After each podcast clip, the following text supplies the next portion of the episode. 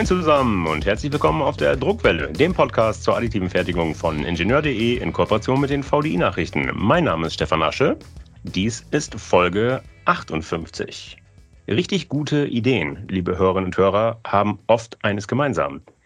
Im Nachhinein fragen sich viele, hallo, warum ist da eigentlich keiner vorher drauf gekommen? Heute geht es genau um eine solche Innovation. Wir werden Kunststoffe im Schmelzschichtverfahren verarbeiten. Okay, das ist jetzt noch nichts Besonderes. Wir werden aber im Vergleich zum Status quo deutlich weniger Stützstrukturen benötigen. Außerdem werden wir ein sehr weit verbreitetes Druckproblem nicht haben. Unsere erste Bauteilschicht wird ganz sicher, ganz sicher an der Druckbettauflage haften. Nichts wird sich lösen, nichts wird sich verschieben, kein Druckprozess muss mehr abgebrochen werden. Das jedenfalls behaupten die Köpfe hinter dem Startup FlipOQ. Zwei davon sind uns heute via Internet aus Darmstadt zugeschaltet. Ich freue mich begrüßen zu dürfen Linda Fetzanan und Dr. Jens Butzke, der den Doktortitel zwar hat, aber in seiner Anrede nicht hören will. Aber jetzt gebe ich mir diesbezüglich größte Mühe. Hallo, Frau Fetzanan. Hallo, Herr Butzke. Bitte stellen Sie sich selbst kurz vor. Ja, hallo, mein Name ist Jens Butzke. Vielen Dank für die Einladung und die einleitenden Worte. Ähm, ich bin 40 Jahre alt und würde mich selbst vom Beruf als Forschende bezeichnen. Ich habe mal Kunststofftechnik an der Hochschule in Darmstadt studiert, also nicht an einer Universität, sondern an einer Fachhochschule. Und der Thematik der Kunststoffe bin ich stets treu geblieben. Ähm, ja, heutzutage haben die Kunststoffe einen schweren Stand, sowohl in den Medien als auch bei den Heranwachsenden. Und wir wollen Ihnen und euch heute mal zeigen, dass Kunststofftechnik auch nachhaltig und ziemlich cool sein kann. Und äh, nachdem ich in den ersten zehn Jahren meines Schaffens äh, mich dem Spritzgießen gewidmet habe, bin ich vor circa zehn Jahren der Technologie des 3D-Druckens verfallen. Und ich sage bewusst verfallen, weil mich diese Technologie jeden Tag neu fasziniert. Und ich habe auf jeden Fall mehr 3D-Drucker äh, als Haustiere zu Hause. Gemeinsam okay. mit äh, Linda möchte ich heute stellvertretend für unser Team von fünf angehenden GründerInnen, dem Marius Mischlich, dem Christian Ladner und dem Birk Schäfzig, ähm, euch unsere Technologie ein bisschen näher bringen und freue mich auf einen spannenden Talk. Perfekt, genau. Frau Fetzanan. Genau, hallo, mein Name ist Linda Petzanan und genau, ich bin bei FlipOQ für den Bereich Vertrieb und Marketing zuständig, wobei ich eigentlich auch einen technischen Background habe. Ich habe sowohl meinen Bachelor als auch Master an der Hochschule in Darmstadt im Fach Kunststofftechnik absolviert und ja, bin dann durch verschiedene diverse Studienprojekte während des Studiums mit dem Team, was wir jetzt haben, so in Kontakt gekommen und auch dann in dem Bereich des 3D-Drucks gelandet und habe aber auch in dieser Zeit gemerkt, dass nicht nur die Technik mich fasziniert, sondern ich auch sehr kontaktfreudig bin und kommunikativ und wollte mich deshalb beruflich auch nicht nur rein auf das Ingenieurstechnische fixieren, sondern auch ja, neue spannende Herausforderungen im Vertrieb und im Marketing mir an mich annehmen. Perfekt, das klingt gut. Lassen Sie uns starten. In der Einleitung habe ich es gesagt, Ihr Drucker löst gleich zwei Probleme des klassischen Schmelzschichtdruckens. Zumindest behaupten Sie, weniger Stützstrukturen zu benötigen und obendrein keine Anhaftungsprobleme bei der ersten Schicht zu haben. Da kriegt jeder Maker große Augen. Erklären Sie es uns, wie ist das möglich? Wie machen Sie das? Ja, also die Druckerarchitektur, die ist sehr nah angelehnt am konventionellen Schmelzschichtverfahren. Also wir haben eine kartesische XYZ-Kinematik, an der diese kleine Heißklebepistole hängt. So nennt man ja anschaulichen Hotend oder kann man anschaulichen Hotend betrachten. Und es sieht eigentlich aus wie ein ganz normaler ja, MEX-Drucker oder eine MEX-Anlage. Die Besonderheit liegt darin, dass wir ähm, vier Fertigungsachsen verwenden. Das heißt, wir haben die Bauplattform, die aus zwei Bauteilen besteht. Das zum einen ein Rahmen, der sich um die eigene Achse drehen lässt und eine beheizte Verschlussplatte, ähnlich der äh, Bauplattform, die diesen Rahmen von unten verschließt. In dem ersten Fertigungsschritt wird das Netz, ähnlich wie bei einem Webrahmen, in den Aussparungen des Druckerrahmens hineingedruckt oder gefertigt und dort verankert. Da es nicht so einfach möglich ist, die Fäden aus der Luft oder in der Luft zu ziehen, wir kennen das so Bridge und das geht immer ein bisschen, aber eben nicht so über so weite Entfernungen, dient diese Verschlussplatte also als Brücke, um die Fäden sozusagen von der linken zur rechten Seite verspannen zu können. Ja, dadurch wird natürlich dieses Anhaftungsproblem, was Sie gerade beschrieben haben, ähm, gelöst, denn wir müssen nicht mehr eine Haftung zum Untergrund, zum Druckuntergrund herstellen, sondern die Verankerung findet in dem Rahmen statt. Und äh, ja, das ist äh, beispielsweise bei Kunststoffen, Polyethylen oder Polypropylen, die wir sehr gut aus der Verpackungstechnik kennen, bei Verschlusskappen oder Shampooflaschen. Die haben die tolle Eigenschaft, dass nichts an ihnen haftet. Deswegen werden sie auch gerne dafür eingesetzt. Aber sie haften eben auch nur ganz schlecht auf dem Untergrund. Es gibt also viele Möglichkeiten, diese Materialien mit Tricks auch auf zum Haften zu bewegen. Aber da sind eben oft Materialanpassungen notwendig.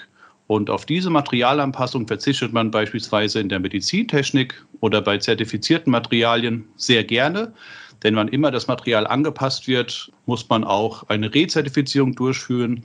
Und das ist sehr aufwendig und kostet viel Geld. Man kann ähm, die Vorteile des Verfahrens eben sehr gut an so einer Kugel demonstrieren. Wenn man sich vorstellt als Maker, man möchte jetzt eine Kugel fertigen, ähm, sind diese Freiform oder runden Flächen, die müssen immer gestützt werden von unten. Und das ist eben der große Vorteil, dass wir größtenteils ohne Stützen arbeiten können und äh, durch dieses Drehen des Netzes eine echte Dreidimensionalität der Bauteile erreichen. Okay, das waren jetzt in einer Antwort sehr viele Informationen, für mich zu viele Informationen.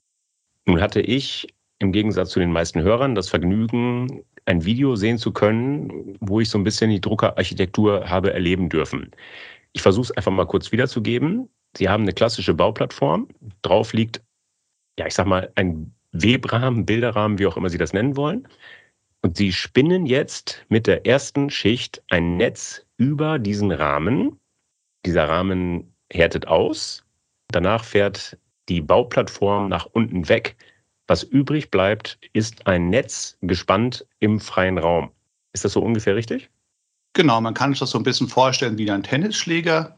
Ähm, das heißt, wenn da die Bauplattform nach unten wegfährt, bleibt dieses Netz im freien Raum gespannt. Und das Tolle ist eben, dass es, äh, der Thermoplast beim Abkühlen sich selbst spannt und äh, wir dadurch eine tragende Netzstruktur bekommen. Diese können wir von beiden Seiten oder von allen Seiten bearbeiten und äh, das ist der große Vorteil oder der einzige eigentliche Clou des Verfahrens. Okay, wir haben also ein Netz. Wir drucken auf einem Netz. Sie sagen Tennisschläger. Helfen Sie mir, erklären Sie es mir, wie feinmaschig ist dieses Netz? Nun, grundsätzlich ist es so, dass diese Feinmaschigkeit des Netzes ja frei bestimmt werden kann. Und äh, man kann diese Netzgeometrie im CAD-Modell ganz gut anpassen. Und die gewählte Netzgeometrie ja, sollte so gewählt sein, dass sie lasttechnisch dem zu fertigen Bauteil angepasst werden sollte. Also es ist nicht immer ein ja, schachbrettartiges Netz, sondern es kann auch ein an die Geometrie des gewünschten Bauteils angepasstes Netz sein. Und das Netz selbst besteht aus dem Material wie das Bauteil selbst, das gedruckt werden soll. Und dies ist auch ein wesentlicher Vorteil, weil so kann das Netz auch im Bauteil drin bleiben sozusagen nach der Fertigung, da es sich ja nicht um Fremdmaterial handelt, welches entfernt werden müsste nach der Produktion. Und ja, dieser Aspekt ist dann besonders spannend für Materialien wie Medical Grades, die Jens schon genannt hatte, die beispielsweise ja nicht kontaminiert werden sollten mit weiteren Materialien. Und beispielsweise ist das dann ja für medizinische Produkte sehr interessant. Aber auch beim Druck von Flüssigmaterialien wie Silikon oder Polyurethan könnte das sehr spannend sein. Wie gesagt, Ihre erste Schicht, das Netz, drucken Sie nach wie vor auf einer klassischen Bauplattform. Sie wollen damit Anhaftungsprobleme lösen. Stellt sich mir die Frage, wie lösen Sie denn das Anhaftungsproblem Ihres Netzes? Da besteht doch auch die Gefahr, dass es Anhaftungsprobleme gibt. Ja, das äh, ist tatsächlich auch der, sage ich mal, Kniff an der ganzen Angelegenheit. Ähm, während der ersten Schicht muss das Netz ausreichend am Druckuntergrund haften, sodass die, die Fäden zunächst von A nach B gespannt werden können oder die Schmelzestränge. Und dann wenn Bau, die Bauplattform sich nach unten bewegt, muss ein automatisches Ablösen erfolgen. Das heißt, die Festigkeit des Netzes muss dann hoch genug sein, um dieses Losreißen oder Ablösen des Netzes ja, standzuhalten. Und erfahrungsgemäß funkt das, funktioniert das tatsächlich sehr gut. Aber das ist auch eine Sache, die man zu jedem äh, ja, Prozess erstmal einstellen muss. Das Gute daran ist, dass wir das Netz im Gegensatz zu Stützstrukturen in konventionellen Verfahren ähm, im ersten Schritt fertigen. Das heißt, wenn da etwas schiefgehen sollte oder das Netz sich irgendwie löst, können wir direkt gegensteuern, den Prozess sehr früh neu starten und haben sehr wenig äh, Material in diesem Fall ja, verschwendet oder verbraucht, bevor wir nochmal neu probieren können. Okay, das leuchtet ein. Ich finde das Bild des Tennisschlägers sehr schön.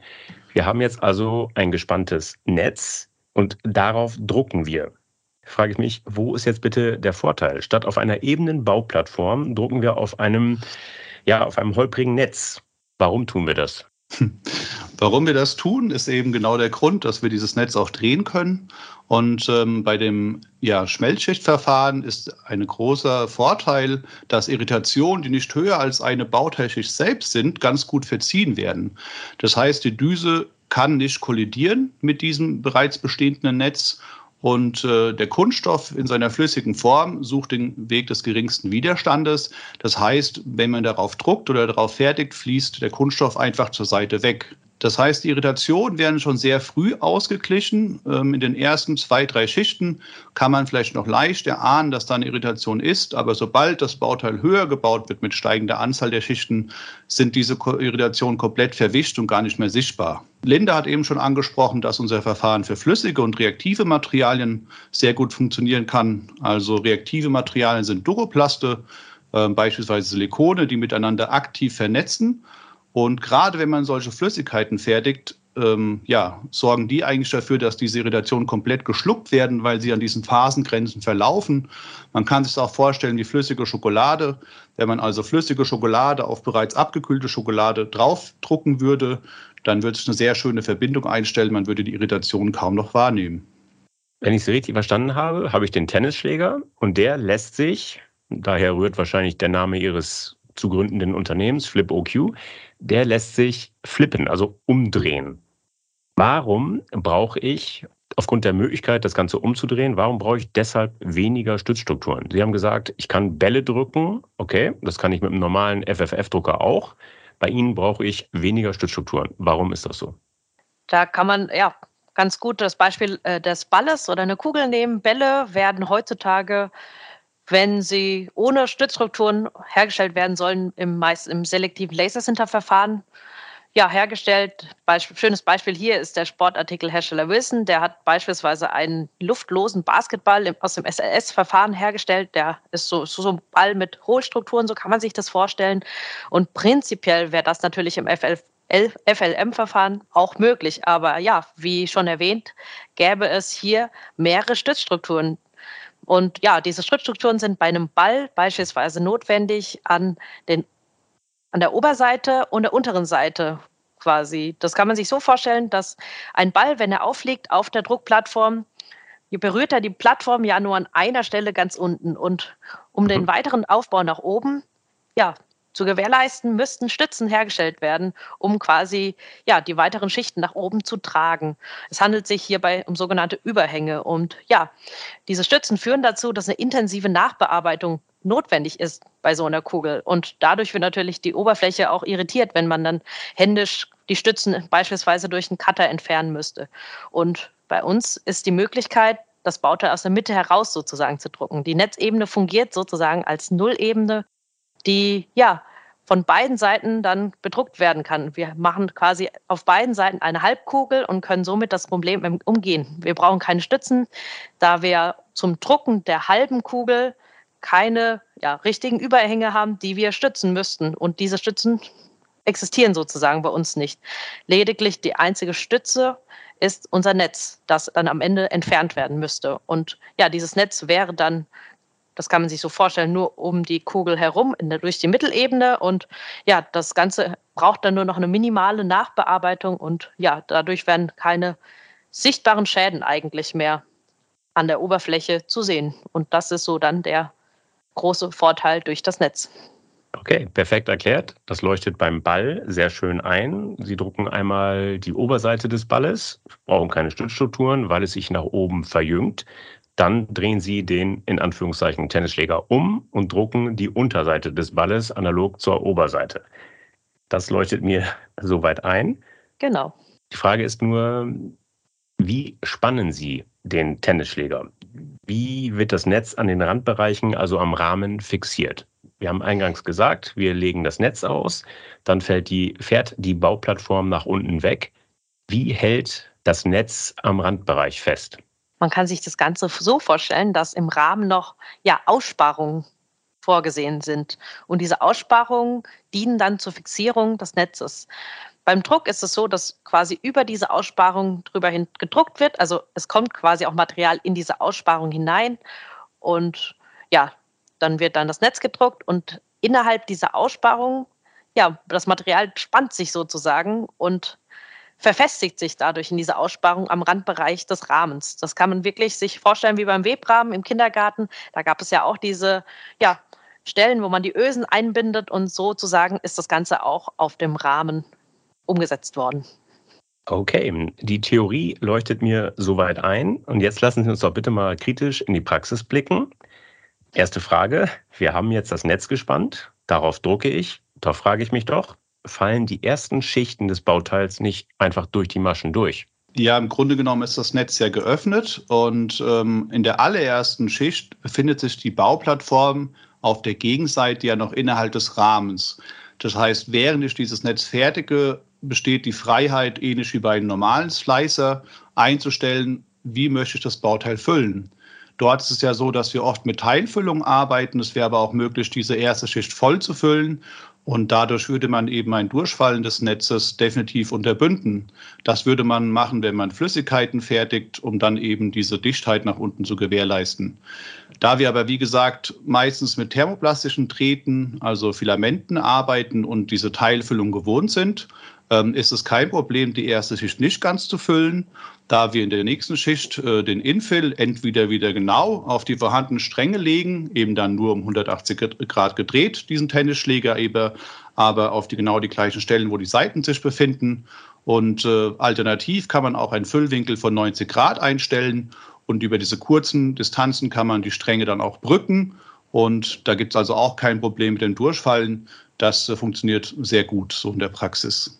Frau Fetzanan hat es, glaube ich, am Anfang erklärt. Das Netz, die Maschigkeit, die Engmaschigkeit lässt sich festlegen anhand des zu druckenden Bauteils. Je schwerer, je, je dichter, desto feinmaschiger das Netz. Sie sagen jetzt sogar, wenn ich Sie richtig verstanden habe, das Netz kann sogar ja, fast eine ebene Fläche sein, eine gedruckte Kunststofffläche.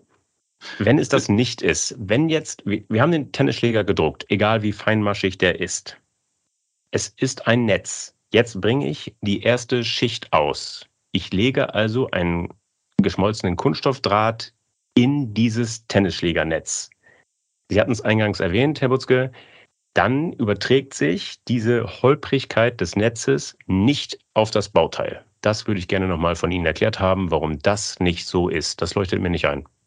Ja, wenn wir mit unserer Düse das Netz aufgebracht haben, als Beispiel, wir heben die Düse 0,2 mm vom äh, Fertigungsuntergrund hoch in Z-Richtung, ähm, fertigen dieses Netz dann ähm, fertigen wir in der gleichen Höhe unser Bauteil auf dieses Netz. Das heißt, äh, wir sind überhaupt, es besteht die Möglichkeit gar nicht, dass wir da kollidieren. Wir drücken also die Stränge durch die Düse. Das ist ja so ein Effekt bei dem MEX-Verfahren, dass die Düse unten noch so eine Bügelzone, sagt man, hat, so einen Druckbereich. Das heißt, dass äh, der Druck, der entsteht, von oben drückt diese Stränge flach, während sie das Netz passieren. Also bereits in der ersten Schicht, dadurch, dass der Kunststoff eben flüssig ist und keinen großen Widerstand bietet, ähm, wird diese Unebenheit schon relativ gut ausgeglichen. Und das ist, glaube ich, äh, ja, das Hauptargument dafür, dass das so gut funktioniert, weil wir eben auch allgemein im MEX-Verfahren versuchen, einen guten, eine gute Anpresskraft äh, zu realisieren, um die Schichten auch fest miteinander zu verbinden, weil das hat ja auch wieder eine Festigkeit oder einen Einfluss auf die Festigkeit in Z-Richtung, diese sogenannte Schichthaftung. Und dieser Bügeleffekt der Düse, der kommt uns eben hier in der ersten Schicht zugute. Helfen Sie mir, ich bin schon ein paar Tage im Bereich 3D-Druck unterwegs. Was ist ein MEX-Verfahren? Ja, das ist eine sehr gute Frage und äh, das ist leider auch ein bisschen äh, ja, verwirrend an den ganzen Bereich. Also MEX, Materialextrusion, ist ein Begriff aus der Literatur. Okay, okay. Der, ja. der eben für FFF, ähm, FLM, FDM und eben all diese vielen F-Begriffe steht, genau. Ja. okay, das, dieser Überbegriff war mir noch nicht bekannt. Ich habe was gelernt, danke dafür. Zurück zum Thema. Wir haben den Tennisschläger ausgebracht. Das ist die Nullschicht. Jetzt frage ich mich, wenn ich darauf drucke, dann tritt das Netz des Tennisschlägers natürlich aus allen Seiten aus dem Ball oder aus welchem Bauteil auch immer, das wir gerade drucken, tritt aus der Seite heraus. Verursacht das nicht jede Menge Druckfehler in der Nullschicht? Ja, ähm, also ob Druckfehler an der Stelle das richtige Wort ist, ähm, es gibt auf jeden Fall äh, Irritation, man kann es auch optisch sehen. Ähm, der große Vorteil ist bei unserem Verfahren, dass das Netz eben aus dem gleichen Material sein kann mhm. und dadurch verbleibt das im Bauteil und passt sich dann theoretisch auch sehr gut an das Gefüge an. Ähm, wenn man das Netz nachträglich aus dem Bauteil entfernen müsste, wie beispielsweise beim löslichen Stützmaterial, würden mhm. dort eben dann auch Fehlstellen oder Baufehler auftreten. Oder alternativ, wenn man ein Textil oder ein extern gefertigtes Netz einlegen würde, hätte man Fremdmaterial im Bauteil. Und das ist eben gerade bei unserem Verfahren nicht der Fall, weil eben das Material in aller Regel aus dem gleichen Material besteht wie das Bauteil selbst. Und Linda hat es vorhin so sehr schön erklärt, ähm, dass äh, ja, das kann man dann ganz gut entfernen und muss es nur leicht nachbearbeiten. Das heißt, wir bleiben beim Beispiel Ball. In der Nullebene, quasi im Querschnitt, in der Mittelschicht des Balles ragen natürlich links und rechts und vorne und hinten überall die Netze raus. Und die können Sie einfach, was weiß ich, per Schere, per Schleifpapier einfach entfernen. Sie müssen nicht viele Stützstrukturen entfernen, sondern lediglich in der Nullschicht das Netz. Richtig? Genau, das ist so korrekt. Und äh, man kann das ganz gut vergleichen mit dem äh, Spritzgießen. Das ist ja auch oft ein Vergleich, der herangezogen wird bei dem Schmelzschichtverfahren. Ähm, beim Spritzgießen ist es so, dass ein aufgeschmolzener Kunststoff in einem Metallwerkzeug eingespritzt wird und dort erstarrt. Dass man den Kunststoff eben dorthin bekommt, wo er hin soll, werden sogenannte Ankusskanäle vorgesehen, durch die dieser flüssige Kunststoff ähm, durch die Metallform fließt. Wenn dann das Bauteil erstarrt ist, verbleibt dieser Anguss am Bauteil muss nachträglich mechanisch entfernt werden. Das geht dann mit einem Seitenschneider oder auch mit einem Cuttermesser. Und das mhm. ist eben bei uns genau das Gleiche. Also die Teile, die äh, abgetrennt werden, sind eben solche Berührpunkte. Und wenn die aus dem gleichen Material und der gleichen Farbe sind, fällt es wirklich nur dem geschulten Auge auf, dass da an der Stelle mal ein Netz war. Also es ist kaum zu sehen. Und wir hoffen eben, dass die Qualität, so wie sie dann liefern können, auch vom Markt und den Kundinnen akzeptiert wird. Ja. Verstehe, aber ganz offen, viele Unternehmen aus dem FFF-Bereich erklären mir, sie konkurrieren mit dem Spritzgießen.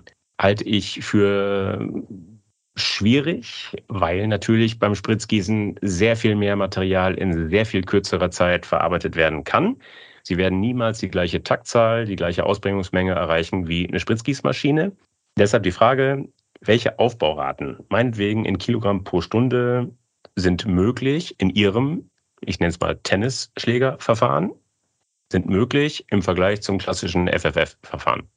Ja, also, dass wir mit dem Spritzguss konkurrieren, das äh, würde ich äh, gar nicht in den Raum stellen. Dafür äh, haben wir alle Kunststofftechnik studiert und natürlich auch die Vorzüge und äh, des Spritzguss und des 3D-Drucks alle kennengelernt. Das sind äh, Stückzahlen, da kann derzeit äh, genau der 3D-Druck nicht mit konkurrieren und genau. der 3D-Druck hat da eine ganz andere Nische, wo er sich einsetzt und genau sinnvoll für die Industrie angewendet wird.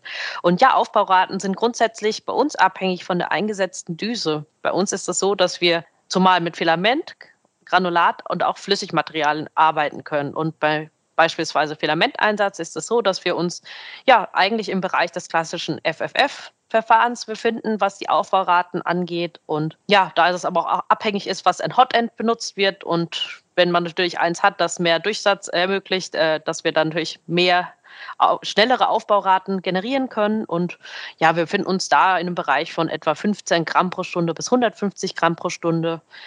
Sieht das äh, beim Einsatz von einem Granulatextruder sieht das Ganze schon ganz anders aus. Das hatten wir auch schon mal ausprobiert. Mit einem Granulatextruder sind wir aktuell bei einer maximalen Aufbaurate von eineinhalb Kilogramm pro Stunde bereits. Und oh. ja, das ist äh, immer alles abhängig von den Dimensionen der Düse und natürlich des Druckers. Und bei Flüssigmaterialien können wir sogar schon mit äh, ja, drei bis vier Kilogramm pro Stunde arbeiten. Und die Grenze ist da auch nach oben offen. Und da ist aber auch ausschlaggebend natürlich die Zusammensetzung des eingesetzten Flüssigmaterials und ja, wie sein Druckverhalten dann da aussieht. Ich bin beeindruckt. Sie sagen bis zu 1,5 Kilo pro Stunde Materialausbringung, was mhm. relativ viel ist.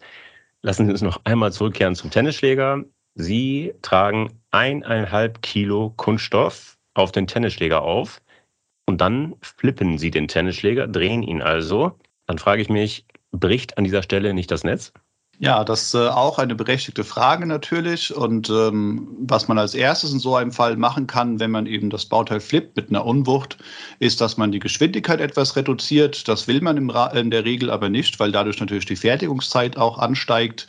Und äh, man könnte an dieser Stelle den Webrahmen punktuell mit faserverstärkten Materialien ähm, ja, die Festigkeit erhöhen. Das wäre eine Maßnahme, die man äh, treffen könnte. Und ähm, aber gerade bei großen Bauteilen ist natürlich auch wieder diese Freiheit, die man hat, nicht nach jeder Bauteilschicht zu drehen. Das heißt, man könnte nach jeder dritten, fünften oder zehnten Bauteilschicht erst das Bauteil drehen und das steigert natürlich die Effizienz und verringert die Fertigungszeit, weil man nicht so oft äh, ja, das Bauteil wenden muss. Ähm, ansonsten würde man bei großen Bauteilen einen eher geringen Füllgrad wählen, äh, um das Gesamtgewicht der Bauteile gering zu halten und äh, ja, die ähm, Literatur und auch die Erfahrung haben gezeigt, dass bei derart hohen Materialdurchsätzen, wie die Frau Petzanan gerade angesprochen hat, sehr viel Energie auch in den Strängen steckt. Das heißt, wenn wir so hohe Energie oder Mengen austragen, haben wir auch sehr hohe Energien und erreichen dadurch eine hervorragende Verschweißung der einzelnen Stränge und Lagen mit und zueinander. Und äh, tatsächlich ist bei großen Bauteilen vielmehr ein Problem, dass die Energie so hoch ist, dass die sehr stark mit Lüftern aktiv herausgekühlt werden muss, als dass jetzt das Gewicht oder die Masse im Netz äh, ein Problem wäre. Das heißt, bei großen Bauteilen, das ist wirklich nochmal eine eigene Verfahrensentwicklung, da gibt es andere Herausforderungen und äh, ja, da gibt es eine Vielzahl von äh, Problematiken und äh, Herausforderungen, die da zu lösen ist und unter anderem das Bauteilgewicht. Große Bauteile, ein perfektes Stichwort, ein schöner Übergang zu meiner nächsten Frage. Wie groß bzw. wie schwer können denn diese Bauteile maximal sein in Ihrem Verfahren? Ja, in unserem Verfahren ist es so, dass man das Ganze äh, hochskalieren kann. Also die Größe und das Gewicht eines ja, gewünschten Bauteils sind lediglich abhängig von der möglichen Größe der Fertigungsanlage und ja, der möglichen Größe des Baurahmens, in welcher die Drehachse bzw. Die, die Kinematik äh, umgeben werden kann. Denn grundsätzlich ist das Verfahren selbst adaptierbar auf jedes beliebige System. Sie haben es eingangs gesagt, das Netz, das Tennisschlägernetz besteht aus dem gleichen Material in aller Regel wie das Bauteil selbst. Lassen Sie uns über Materialien reden. Welche Materialien können Sie verarbeiten?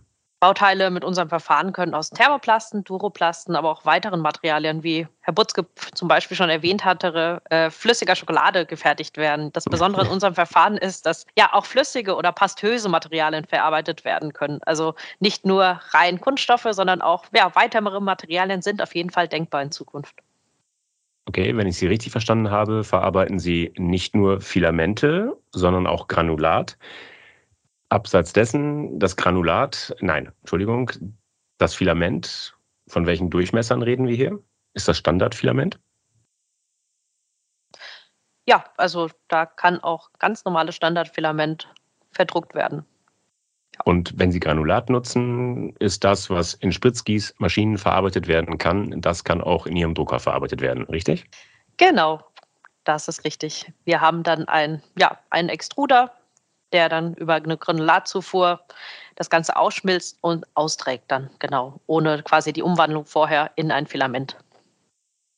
Okay, noch, noch eine Frage zum Bauteil selbst, beziehungsweise zur Oberflächengenauigkeit, zur Oberflächenrauheit, zur Druckauflösung. Welche Druckauflösung erreichen Sie mit Ihrem Verfahren? Was ist da möglich? Wie fein kann ein Bauteil sein? Ähm, die Frage der Druckauflösung in der Materialextrusion ist immer so ein bisschen ein Thema.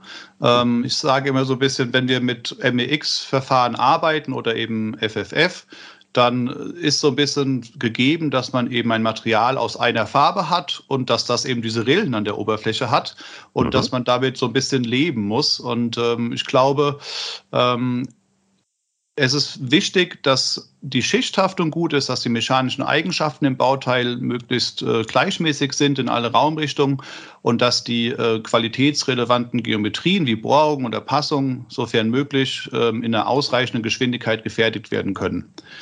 Wenn wir über ähm, Auflösung sprechen, haben wir natürlich immer die Möglichkeit, kleine Düsendurchmesser zu wählen. Ähm, Standard sind jetzt mal so 0,4, 0,6 Millimeter.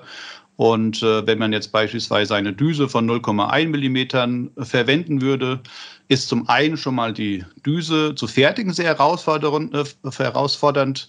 Also wenn wir jetzt zu unserem Meister in die Werkstatt gehen und sagen, dass wir eine äh, Düse 0,1 Millimeter brauchen, auch Frank, schönen Gruß an dich, ähm, wird er sagen, das äh, kann ich dir gerne machen, aber da brauche ich einen guten Tag. Das heißt, er ist erstmal vier Wochen beschäftigt. Und äh, da ist halt wirklich so äh, die Frage, ob, ob, man mit diesem Verfahren dahin will und muss oder ob da nicht andere Verfahren sich besser eignen, um diese extrem hohen Auflösungen zu erzielen. Was noch ein bisschen mit reinspielt, ist, wir als KunststofftechnikerInnen stellen uns ja die Kunststoffe als lange Molekülketten vor.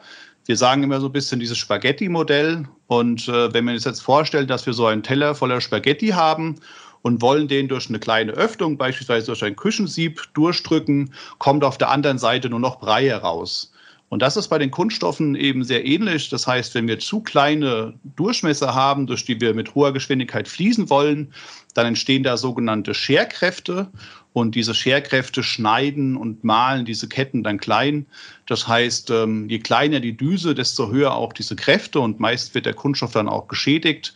Und was dazu noch eben äh, ja, dazu kommt, ist, dass die Fertigungszeit exponentiell ansteigt. Also genau, ich bin so grundsätzlich der Meinung, wenn man FLM-Verfahren oder FFF-Verfahren verwendet, lebt man am besten mit dieser überschaubaren Auflösung und hat dann eben diese Vorteile wie kurze Fertigungszeiten und relativ günstige Bauteile. Sie haben es perfekt erklärt. Wer das FFF-Verfahren oder wie auch immer Sie das nennen wollen, jeder weiß, was gemeint ist, Schmelzschichtverfahren. Wer dieses Verfahren nutzt, muss mit diesem Treppenstufeneffekt klarkommen. Natürlich müssen Sie auch. Wie ist der Treppenstufeneffekt bei Ihnen im Vergleich zu klassischen FFF-Maschinen? Ja, der ist ähm, dementsprechend identisch. Ähm, was bei unserem Verfahren ein Vorteil sein kann, ist eben, dass wir auch Stränge entlang der Krümmung dieser Kugel ablegen können. Wenn wir uns jetzt also wieder den Tennisschläger vorstellen und stellen uns vor, dass wir nicht exakt um 180 Grad drehen, sondern vielleicht nur um 10 Grad und dann an der Oberfläche ansetzen und während des Drehens senkrecht zur Oberfläche die Düse halten und darauf fertigen, dann können wir sogar ja eine Art, äh, ja, man sagt auch Curved Layer Manufacturing, also sozusagen auf krummen oder Freiformflächen zu drucken, ähm, eine bessere ähm, äh, Oberfläche bekommen und äh, wenn man, das ist ja auch ein bekannter, sage ich mal, äh, Möglichkeit bei den Slicern, wenn man dafür rein die Düse nimmt, kann man da auch nochmal eine Klettung erzeugen. Natürlich ist das wieder von der Fertigungsseite her eine Herausforderung. Wenn man derartige Operationen durchführen möchte, bietet sich eine CRM-Software an, also eine Software, die in der Regel fürs Fräsen gemacht wurde und äh, sehr komplex in der Handhabung ist. Diese Software ist leider sehr teuer und äh, auch viel Engineering-Arbeit ist hier eben gefordert, um wirklich ans Ziel zu kommen. Und äh, ich glaube, auch an dieser Stelle wieder ähm, haben wir eine vergleichbare Oberflächengüte, aber eben mehr Geometriefreiheit gewonnen, wie Linda schon schön erklärt hat, weil wir eben gerade an Freiformflächen keine Stützstrukturen brauchen und dementsprechend auch keine Oberflächenirritationen dann haben und weniger Nacharbeit dadurch. Okay, zur Software, die Sie gerade erwähnt haben, kommen wir gleich. Lassen Sie uns noch einmal kurz über klassisch FFF-Verfahren reden. Ein Problem dieses Verfahrens ist die muss jetzt vorsichtig sein, was ich sage, die schwierige Festigkeit in Z-Achse, sprich die Anhaftung von Schicht A oder von Schicht B an Schicht A. Ist das bei Ihrem Verfahren ähnlich wie bei klassischen FFF-Druckern? Ja, da ist gar keine Vorsicht geboten. Äh, wir haben natürlich auch das gleiche Problem an der Stelle. Ähm, Deswegen ähm, ist auch einer der Ansätze, warum wir mit den flüssigen Materialien und reaktiven Materialien arbeiten möchten. Ähm, der Florian Bautz hat es in der vergangenen Sendung schon mal vorgestellt, eben beim Silikondrucken, dass eben die Bauteilschichten aktiv miteinander vernetzen. Und wenn wir es eben schaffen, solche Silikon- oder Polyurethane zum Vernetzen zu bringen, dann ähm, ja, haben wir eine sehr isotrope, wir sprechen immer von isotropen Bauteileigenschaften, dann haben wir nahezu entlang der Hochachse die gleichen Festigkeitswerte wie entlang der äh, X- oder in der XY-Ebene. Und bei Thermoplasten ist es eben ein bisschen eingeschränkt auch. Äh, was man da vielleicht noch mal ein bisschen ausholen kann, was eine große Rolle spielt, ist die Deformationsgeschwindigkeit. Man kann sich äh, so ein FFF-Bauteil ein bisschen vorstellen wie ein ja, Schweizer Käse, ist übertrieben, aber mit ganz vielen Fehlstellen und Kerben im Inneren. Und als Vergleich kann man mal an sein Smartphone denken, wenn wir da irgendwie so ein Schutzglas oben drauf haben. Das kennt jeder und jede. Wenn einmal an einer Ecke eine kleine Kerbe oder ein kleiner Sprung drin ist, ist direkt bei der nächsten Belastung, wenn das runterfällt oder irgendwie zu hart drauf gedrückt wird, ein Riss in der kompletten Scheibe. Und diese Kerb-Problematik haben wir eben auch immer speziell entlang der Z-Richtung. Das heißt, der Schichtverbund ist an dieser Stelle äh, geschädigt. Und je höher die Geschwindigkeit ist, desto höher ist dieser Impuls, der dann dafür äh, sorgt, dass dieses Bauteil in einem Schlag äh, kaputt geht. Und deswegen muss man immer in meinen Augen stark unterscheiden, wie hoch sind Deformationsgeschwindigkeiten. Man kann sagen und 3D-gedruckte äh, FFF-Bauteile so testen, dass sie so aussehen wie Spritzgießbauteile. Aber in der Realität werden wir der Mechanik vor allem in allen Raumrichtungen stets unterlegen sein. Das heißt, diese Anisotropie nennen wir das gerne, also diese ungleichmäßige äh, Festigkeit in den unterschiedlichen Raumrichtungen, ist auch so ein bisschen Teil des Verfahrens, kann aber eben durch die Verwendung von reaktiven Systemen wie Polyurethan oder Silikon nahezu ausgeglichen werden. Okay, das waren erfrischend offene Worte. Danke dafür. Wir haben über Software gesprochen. Wir haben, Sie haben Ihre Hardware erklärt. Erklären Sie mir, haben Sie die Hardware selbst entwickelt und auch die Software, die sich von klassischer Software für FFF-Drucker unterscheiden wird, haben Sie auch die selbst entwickelt?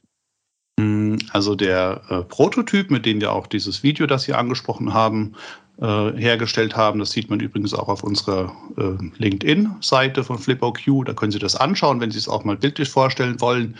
Ähm, der, da wurde dieser Prototyp im Rahmen eines Forschungsvorhabens mit einem Sondermaschinenbauer, einem mittelständigen, gefertigt. Und der hat uns diesen jetzt zur Verfügung gestellt. Und ähm, also das war sozusagen eine Fremdfertigung. Und ähm, wenn man von Software spricht, muss man, glaube ich, differenzieren zwischen der Firmware. Die Firmware ist sozusagen die Software, die auf dem 3D-Drucker installiert wird, um eben die, ja, die Befehlszeilen oder diese Fertigungscodes zu interpretieren und in Bewegung umzusetzen. Und auf der anderen Seite haben wir noch diese Schichterzeugungssoftware. Der Slicer ist da natürlich äh, weit verbreitet und bekannt. Und dieser Slicer generiert eben diese Fertigungsbefehle und Fertigungspfade aus dem 3D-Modell heraus. Bei der Firmware ist es mittlerweile so, dass die Open-Source-Lösungen so weit entwickelt sind, dass es eigentlich kein Problem mehr ist, die fünf Bewegungsachsen und Extruder anzusteuern. Da ist wirklich der Standardtechnik sehr weit und da ist etwas Konfigurationsarbeit gefragt. Und bei den Fertigungsfaden ähm, kann man einen Open-Source-Slicer verwenden mit zusätzlichen Skripten oder Postprozessoren. Hier ist aber einfach so, dass man sagen muss, eine CRM-Software ist hier wesentlich besser geeignet ähm, da diese wesentlich mehr Möglichkeiten bietet, auch eben mit multiaxialen Fertigungsprozessen umzugehen. Und äh, ja, also sag mal so, man kann sich irgendwas zusammenbasteln mit Open Source Sachen, aber wirklich nachhaltig ist dann äh, die Arbeit mit einer CRM-Software. Wir haben über Software gesprochen, wir haben über Hardware gesprochen. Ich habe gesagt, ich hatte das Vergnügen, den Film zu sehen. Sie sagen, gibt es auf LinkedIn, kann ich jedem Hörer, jeder Hörerin empfehlen. Gucken Sie das einfach mal an. Die Frage ist, oder Sie haben erklärt, was Sie verarbeiten, sind klassische Thermoplaste. Jetzt könnte ich mir vorstellen, dass man diese Hardware, die Druckerarchitektur weiterentwickeln kann. Was ist zum Beispiel mit Hochleistungskunststoffen, die höhere Temperaturen brauchen, die im Zweifel einen beheizten Bau Bauraum brauchen? Planen Sie sowas? Denken Sie an sowas? Ähm, ja, das ist natürlich unbedingt ein Zielmarkt von, von unserem Verfahren auch. Wenn man mit Granulatextrudern arbeitet, hat man den Vorteil, dass man eben nicht die Energie und auch die Zeit und das Geld, die von der ähm, Entstehung oder beziehungsweise Überführung der Granulate in Filamente und wieder zurück in Schmelze verloren gehen. Wir wollen also äh, von der Hardware-Seite her eher Richtung große Anlagen entwickeln und dort eben auch ähm, ja, Hochtemperaturthermoplaste wie Peak oder PPSU so klassisch verarbeiten zu können. Wir würden gerne auf die Verwendung von beheizten Bauräumen verzichten und ähm, haben da an der Stelle auch ein paar Möglichkeiten bei uns im Prozess, die wir aber leider nicht so genau verraten können. Aber das ist auf jeden Fall die Stoßrichtung. Wir wollen also keine Komponenten wie Extruder oder Hotends entwickeln, wir wollen wirklich Anlagen entwickeln mit dieser neuen Technologie, die skalierbar sind, wie Linda schon gesagt hat. Und äh, ja, vielleicht so auch als kleiner Ausblick. Ähm, wir hatten auch schon Anfragen, so eine komplette Karosserie von einem Auto zu fertigen in unserem Verfahren. Und das sind halt wirklich Dinge, wir wollen groß werden und möglichst günstig Material umsetzen können. Und ich glaube, das ist sozusagen die Stoßrichtung, in die wir gehen wollen. Für eine Autokarosserie muss der Tennisschläger aber ziemlich groß sein. Das funktioniert? In der Theorie schon, ja. Schöne Antwort. Lassen Sie uns über die Praxis reden. Ich will den Tennisschläger kaufen, egal wie groß er ist. Kann ich das schon? Ist FlipOQ schon am Markt? Kann ich Ihre Hardware, Ihre Software kaufen? Nein, noch nicht. Und zwar handelt es sich bei, es bei FlickBoQ, also bei uns derzeit um ein Exist-Forschungstransferprojekt. Das ist eine Förderlinie des Bundesministeriums für Wirtschaft und Klimaschutz für risikoreiche Entwicklungen aus der Forschung mit dem Ziel einer Ausgründung aus der Forschungsinstitution. Und genau, das heißt eigentlich konkret, dass bis Mitte 2024 unser Verfahren noch entwickelt wird bis hin zur Marktreife und dann hoffentlich auch aktiv am Markt sein wird. Verraten Sie mir, wenn ich den Tennisschläger kaufen will, was kostet der? Ja, das ist eine gute Frage. Unser Geschäftsmodell ist, äh, um ein bisschen weiter auszuholen, in drei Stufen gegliedert. Wir haben zunächst die erste Stufe, in der wir uns derzeit befinden. Und in dieser liegt das Engineering und ja, das Verfahren noch bei uns und die Anlagen sind noch sehr komplex. Deswegen bieten wir das Ganze derzeit nur als Kundenbauteil, als Dienstland, die Kundenbauteile als Dienstleistung an. Wir sind also aktiv als Dienstleister in der ersten Stufe und möchten dann ja in der zweiten Stufe ein Upscaling erreichen. Und das wollen wir machen, indem wir als nächsten Schritt die Anlagen an den Produktionsstandort zum Kunden stellen und dann sozusagen in einer Lohnfertigung das Ganze mit einem Partner herst äh, ja, produzieren. Und das Ziel dieser Phase ist es, dann die Maschinen für zertifizierte Produktionsbereiche auszulegen auch. Und auch hier liegt der Fokus immer noch auf dem Engineering und auch der Erhöhung der Rentabilität. Und wenn dann diese Phase auch abgeschlossen ist und auch die Entwicklung der Anlagen fortgeschritten ist, wollen wir dann auch die gesamte Produktionsanlage inklusive bedienerfreundlicher Software dann voraussichtlich ja, 2025 verkaufen und dann auch damit an den Markt gehen. Ich habe verstanden, Sie wollen mir nicht verraten, was der Drucker mal kosten wird. Verraten Sie mir, was Ihre Zielgruppe ist. Wer soll diesen Drucker kaufen? Unsere Zielgruppe ist da ganz eindeutig der B2B-Sektor. Wir wollen vor allem in Bereichen der Industrie oder auch der Medizintechnik beziehungsweise dem Healthcare agieren, aber auch, ja, wie Herr Butzke bereits genannt hat, Prototypen im Automotive sind auch ein Sektor, den wir uns vorstellen können und wo auch schon Anfragen bestehen. Und ja, da sehen wir unsere Zielgruppe. Um konkret zu werden, nennen Sie bitte ein paar Bauteile, für die Ihr Drucker prädestiniert ist. Genau, wie bereits genannt, ähm, Maschinen, also Karosserien oder auch beispielsweise Bauteile für Landmaschinen, die in geringen Stückzahlen mit geringen Toleranzen gefertigt werden können, Bauteile sein, für die unser Drucker prädestiniert ist. Aber auch grundsätzlich alle Bauteile, die über komplexe Freiform verfügen und nicht auf einen planaren Untergrund abgelegt werden können, wo dann quasi das mit dem Flippen zum Vorteil wird und ein weiteres äh, Beispiel für Bauteile sind weiche Bauteile, die ja keine Stützstrukturen ähm, benötigen in der Fertigung. Beispielsweise können hier genannt werden luftlose Räder bzw. Reifen mhm. und ansonsten auch natürlich alle weiteren Materialien, die nicht gut am Druckuntergrund haften. Bauteile hierfür sind beispielsweise Zahnräder aus POM oder auch ja, Bauteile aus dem Medizinbereich aus Polypropylen. Das sind so typische Materialien, die sehr schwer bis gar nicht an Untergründen heften. Okay, Sie, Sie haben selbst Schuld. Sie haben jetzt mehrfach gesagt, Sie wollen Karosserien drucken. da muss ich jetzt kritisch nachfragen. Sie verarbeiten klassische Thermoplaste. Welches Auto, welche Karosserie trägt auf Basis von klassischen Thermoplasten? Ich würde sagen, keins. Da haben Sie vollkommen recht. Ähm, das ist vor allem ist, sind solche Versuche wichtig für den Windkanal.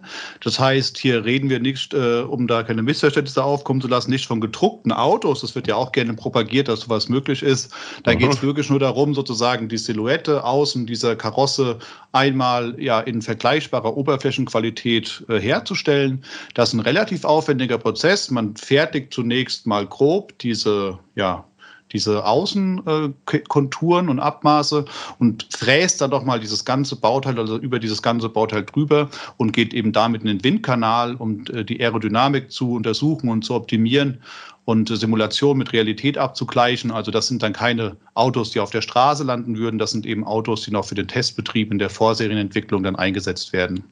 Okay. Frau Fetzanan, Herr Butzke, ich habe verstanden, wie Ihr Verfahren funktioniert. Fand ich spannend. Kommen wir zur Schlussfrage. Müssen die klassischen Hersteller, die großen Hersteller, um ein paar zu nennen, Stratasys, Markforged, Ultimator, Big Rap und Co., müssen die sich Sorgen machen um ihre Zukunft? Werden sie deren Geschäft übernehmen? Ja, ja, die ist natürlich äh, eine berechtigte Frage, ja. Nein, aber ähm, es kommt natürlich davon äh, darauf ab. Wir hoffen natürlich auch mit äh, eben größeren Unternehmen, die schon am Markt Erfolg äh, haben, zusammenarbeiten zu können. Das heißt, ähm, wenn jetzt ein dieser genannten Firmen sich dafür entscheiden würde, mit uns gemeinsam äh, die Technologie weiterzuentwickeln, bräuchten die zumindest schon mal keine Angst zu haben, von uns überrannt zu werden am Markt. Aber äh, nein, es ist in jedem Fall so, dass wenn wir nicht an das Verfahren glauben würden und natürlich sind wir ein Startup und ein Startup oder wollen ein Startup werden, muss sich entscheiden, ob es organisch wachsen will oder mit äh, sehr viel äh, Venture-Kapital von außen. Und ich glaube, das ist eine Sache, die wird sich in den nächsten Monaten und Jahren noch entscheiden, ob wir welchen Weg wir gehen und wohin wir uns entwickeln können. Und natürlich sind wir da stark auf die Zusammenarbeit mit der Industrie äh, angewiesen. Und äh, ja, wir hoffen einfach, uns da auch in unserem kleinen Nischenmarkt, wie Linda Petzer dann schon gesagt hat, auch durchsetzen zu können. Und wir glauben fest daran, das ist es, was uns antreibt. Und äh, wir hoffen, dass wir vielleicht irgendwann vielleicht mal wiederkommen können oder in vergleichbaren Format uns sehen und dann ein bisschen mehr Volksgeschichten auch erzählen können. Sehr schön, ich werde das verfolgen. Ich bin sehr gespannt. Frau Petzanan, Herr Butzke, herzlichen Dank für das ebenso informative wie sympathische Gespräch. Das hat mir sehr viel Spaß gemacht. Vielen Dank. Danke. Ja, wir bedanken uns vielmals fürs Kommen, dass wir kommen durften, dass wir dabei sein durften. Hat uns auch sehr viel Spaß gemacht. Okay, prima. So, liebe Hörer, das war sie schon, die Folge 58. Ich hoffe, dass sie Ihnen gefallen hat. Dann empfehlen Sie uns gerne weiter. Sie finden die Druckwelle überall dort, wo es gute Podcasts gibt. Das heißt etwa auf Podigy, auf Spotify, auf iTunes, auf Google Podcasts, auf Amazon Music Podcast und natürlich, last but not least, auf ingenieur.de. Wenn Sie Anregungen oder Kritik äußern wollen, dann freue ich mich auf Ihre Zuschriften. Sie erreichen mich unter folgender E-Mail-Adresse S. Asche, S wie Stefan, direkt daran geschrieben Asche wie Asche, gelesen Sasche, Sasche at vdi-nachrichten.com. Sollten Sie auch an Technikthemen abseits des 3D-Drucks interessiert sein, empfehle ich Ihnen die VDI-Nachrichten. Wenn Sie mal kostenlos reinlesen wollen, schauen Sie doch einfach mal unter www.vdi-nachrichten.com slash lesen. Dort warten acht kostenlose E-Paper-Ausgaben auf Sie. Das war's für heute. Bleibt mir noch zu sagen, auf Wiederhören, munter bleiben und tschüss.